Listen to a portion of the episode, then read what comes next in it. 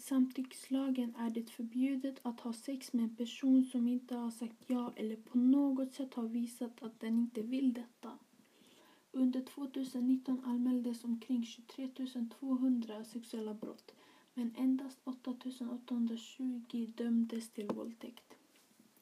Den nationella trygghetsundersökningen visar att 5,6 procent av befolkningen mellan 16 till 86 år har på något sätt blivit sexuellt drabbade eh, under 2019.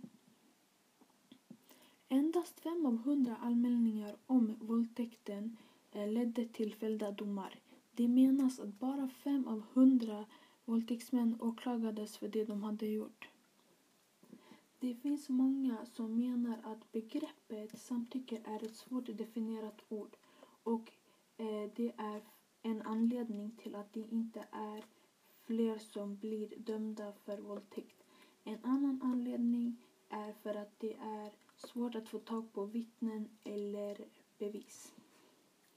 När man känner oförmågan att försvara kroppen rädslan för att den våldtäktsmannen ska skada den utsatta, det vill säga all oförmåga, eh, oförmåga att försvara sig från samlag med tvång utan frivilligt sam, eh, samtycke och det anses vara våldtäkt.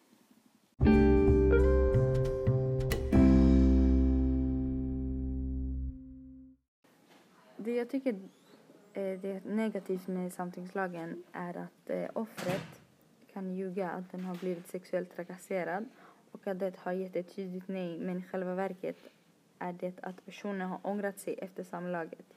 Men i domstolen tas det som ett nej och att man inte har samtyckt i samlaget.